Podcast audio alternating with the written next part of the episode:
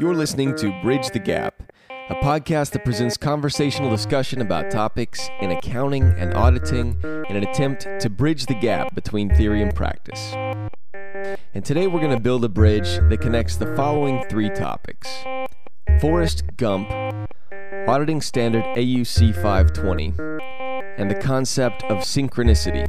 They're all connected by their dealings with logical relationships. And we're going to see exactly how that works. I'm Rob Valdez, and together we're going to bridge the gap.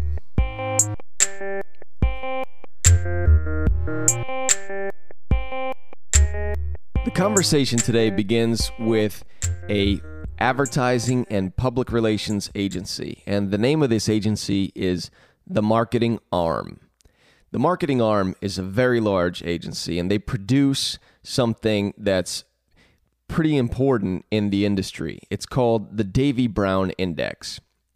And the Davie-Brown Index, or DBI, is a rating system that quantifies and qualifies consumer perceptions of celebrities. So they take all these different personalities actors, musicians, uh, athletes, and sports personalities, coaches, designers, chefs, models, politicians, all these people. And they create this poll and they rate all these people, these personalities that they're including in their survey on areas of appeal, breakthrough, influence, trust, endorsement, aspiration, these kinds of topics. So they're conducting a survey where they're having celebrities uh, basically be rated according to these areas. And the interesting thing is that in 2014, Tom Hanks was determined to be the most trusted person. He came at the top of the trust category. But for Tom Hanks, this was not at all a first time occurrence. He's been at or near the top of this trust category for a long time. And if you think this is an isolated occurrence with the DBI, the Davie-Brown Index, it's not. A lot of other uh, publications perform these types of surveys or similar surveys as well. Reader's Digest performs uh, a similar survey, and Tom Hanks comes at the top of trust in that survey as well. And so the question is why do we trust Tom Hanks so much? Is it because uh, he was Josh Baskin in the movie Big, or Andrew Beckett in Philadelphia, or Chuck Noland in Castaway, or Woody from Toy Story, Captain John Miller from Saving Private Ryan? What is it about all these roles that causes us to develop this trust for him. He plays characters that are they're endearing and they're trustworthy, but they're the roles. They're not Tom Hanks himself. And we know this obviously. He's an actor, he's pretending to be someone that he's not, and yet we connect the person to the role. So, why do we believe there's a correlation between Tom Hanks and the role that he plays, or any actor and the role that they play?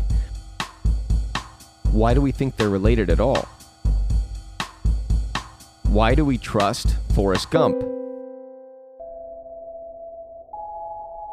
And this is a good question because psychologists have thought about this idea for quite a while. Uh, social psychologists specifically deal with this concept of how these relationships are formed, how these understandings and trust and associations are formed. And psychologists have a name for incorrect conclusions about relationships and data. They call it an illusory correlation. So that's a correlation that effectively is an illusion. We correlate two ideas or we consider them to have a relationship, and they don't really. The term illusory correlation comes from a study published in 1976 in the Journal of Experimental Social Psychology. And these two psychologists, David Hamilton and Robert Gifford, performed a test and they had test subjects read two lists. There was a list of descriptions about a group, group A, and then another list of descriptions about a separate group, group B. And group A would have a long list, and group B would have a short list of very distinctive descriptions. Both lists would have an equal proportion of good things and bad things to say about these groups of people. It's just that A had the longer list. But when they went back and asked the test subjects about which group was actually worse, subjects always responded Group B. The results was that whichever list had the, the shorter list of more distinctive characteristics, the subjects believed that they were actually a, a, worse group or that these characteristics that were described were more representative. And they called that the illusory correlation effect. And they said that it comes from the distinctiveness of those traits being from a small population and being easily remembered. Because when you have a few things to remember and those few things are distinct, they essentially become easy to imprint on your mind and represent as an idea of the whole group. So, what, what does that mean? It means we form stereotypes and associations more easily when we're working with a small sample and when the attributes of the samples are more distinct. So, maybe with Tom Hanks and other actors, the distinctive nature of the relatively small window that we have into their lives creates an illusory correlation.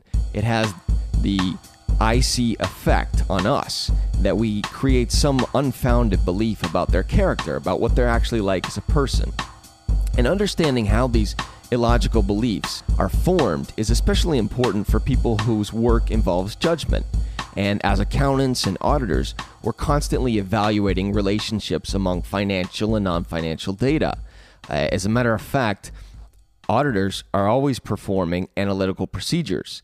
Auditing standard AU-C 520 defines analytical procedures as the evaluations of financial information through analysis of plausible relationships among both financial and non financial data. So, what you're really looking for here is how do things relate?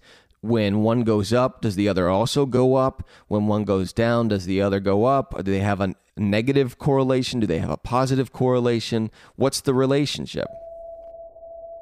Auditing standard AU-C 520 uh, deals exactly with this process, the process of conducting analytical procedures.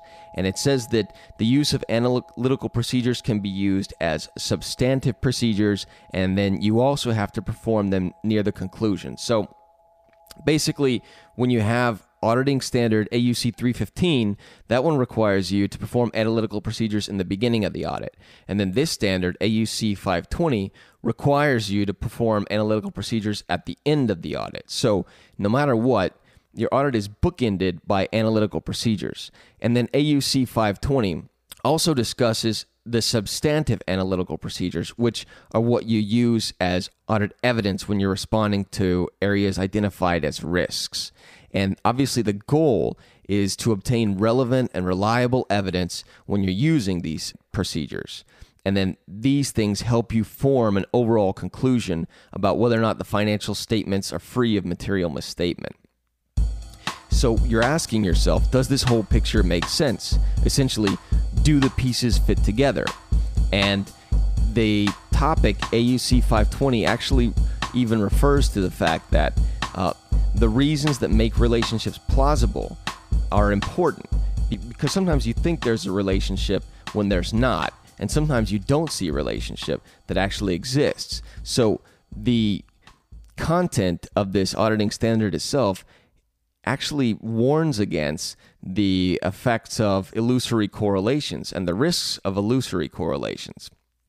And then auditing standard AU-C 520 gives instructions for how we're supposed to perform substantive analytical procedures. So, when you're designing and you're performing these procedures, you have to determine that the procedure is going to be suitable, that it's actually going to work, that it addresses the assertion that you identified it as a risk, and that it's a relationship that indeed exists. You got to make sure that there's not some illusory correlation that you have in your mind. And so, an example is if revenue goes up, it's logical in most cases to assume that, for example, cost of goods sold might go up. There could be reasons why that is not the case, but that's typically the kind of logical association that you make. And then you're supposed to evaluate the reliability of the data.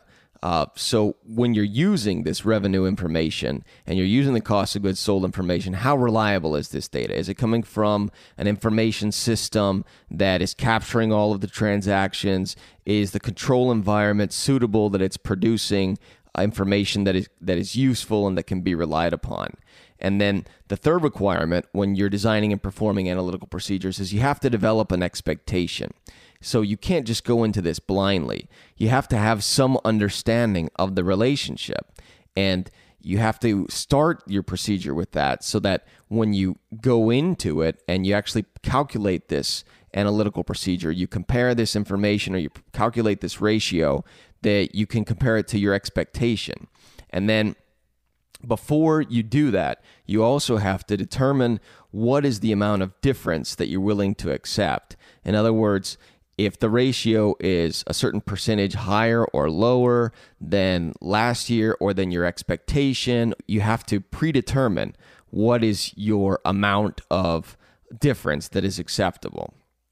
And then, of course, anytime there's any difference that's beyond that amount that's acceptable, then that will be an inconsistent result. And whenever there's an inconsistent result in your analytical procedure, you have to inquire of management and then you have to obtain additional appropriate audit evidence that's relevant to management's responses. Essentially, you have to substantiate what they're saying. And AU-C 520 says there are certain things that have to be documented when performing a substantive analytical procedure. So, that expectation that we were talking about, your expectation of the results, you have to document that. Of course, you have to document the results of the comparison as well. And then if the difference is greater than you are willing to accept, then you have to document any additional auditing procedures that you perform. And it's interesting that because the objective of financial reporting is providing useful information to financial statement users, we often find ourselves making these judgments about relationships, about causality, about meaning, and about how things actually connect. And the psychologist Carl Jung believed that by looking at causal relationships of things, you only capture part of the picture of how they connect. He's someone who dealt very deeply with this topic, and he developed this word, synchronicity, to describe a kind of connectedness of things through meaning, and that would be indifferent to their cause. This was a very important concept in psychology, which he developed over a number of years. As a matter of fact, in his book, Synchronicity, which was published in 1952, Carl Jung tells a story about a patient that he couldn't get through to because she was so impenetrably logical, always deferring to reason. And one day during session, she was describing an elaborate dream where someone gave her a piece of jewelry called a golden scarab. And while Carl Jung was listening, he heard a tapping against the window. He opened up the window, and an insect flew in. He caught the insect in his hands and looked at it, and it was a scarab beetle. Then he handed it to her and he said, Here is your scarab. And this event was so completely illogical that it was beyond her explanation. And beyond her understanding, and it caused that bubble of logic and reason that she was using uh, to fall down and allowed a breakthrough in her therapy. And so it's very interesting that searching for the meaning of information isn't always as clear as we would like it to be. And as we're analyzing financial and other data, we have to be careful of how we make judgments so that we don't fall victim to illusory correlations and so that we don't overlook the correlations that are real and that are present. And because we're responsible for the judgments that we make and that the users of financial statements are depending on, this burden rests with us. The practice of making judgments about the meaning of information in financial statements is just a small window into an exercise that we all perform. And maybe Forrest Gump put it best when he said, I don't know if we each have a destiny or if we're all just floating around accidental like on a breeze. But I think maybe it's both. Maybe both is happening at the same time. If you have any comments on this discussion or any suggestions that you'd like to make, visit the blog at bridgethegaap.com or write me an email directly, rob at bridgethegaap.com. Remember to look up the podcast in iTunes and subscribe. And if you like what you're hearing, I'd appreciate you leaving a review in iTunes. As always, thanks for listening.